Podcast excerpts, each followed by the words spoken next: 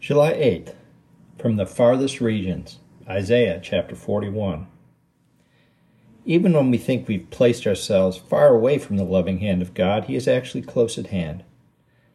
The Lord is always watching over us and protecting us, despite any poor choices or unfaithful actions we might have made. He is gently calling for us to return to Him, our one great hope, and to enjoy the blessing and goodness that a purified life in Him can give. God spoke through the prophet Isaiah to His people despite the fact they had turned their backs on Him and were following after false gods and idols down a path of self-destruction. Reading from Isaiah 41. But you, Israel, are my servant, Jacob, whom I have chosen, the descendants of Abraham, my friend. You, whom I have taken from the ends of the earth and called from its farthest regions, and said to you, you are my servant, I have chosen you, and have not cast you away. Fear not, for I am with you. Be not dismayed, for I am your God.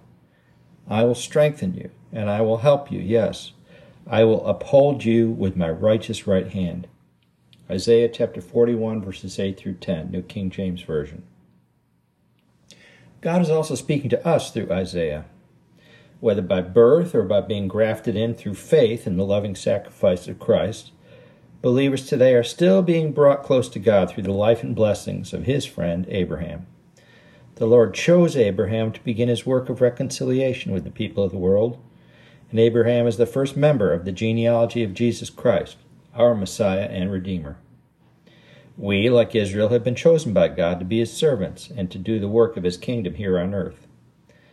This work usually involves serving others to meet their need in a manner that draws them closer to God.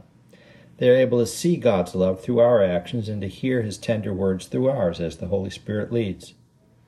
God does the real work, setting up the situations and confirming in their hearts that 1, He is real, 2, He cares, and 3, that He wants a personal and permanent love relationship with them.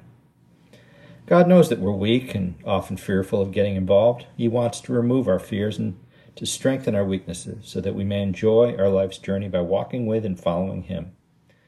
While there will often be obstacles to cause us anxiety or distress, He will work along with us to either remove them or help us to carefully walk around them. He will bless and guide us to be able to put these burdens and cares behind us. With God holding us in His righteous right hand, as promised in Isaiah's text, nothing can prevail against us. Dark clouds may gather to threaten us and cause great fear and trembling. But as a friend once counseled me in my dark hour, if God wants you to stay, they could not blast you out with dynamite. And as it turned out, he was absolutely correct. As Isaiah writes, God has called us from the farthest regions of the earth. I pray to one day meet all the people who have read this meditation, on earth or in heaven, and perhaps you will tell me that I too was from the farthest reaches of the globe. The invention of the internet and the growth of English as a second or third language makes all of this quite possible. There's no limit to the reach of God's Word, even to the farthest region. Reflection.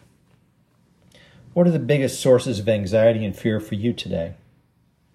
God loves to help us and to demonstrate His great love and mercy for each one of us as we bring our trials to Him. It is based upon His goodness, not our merit.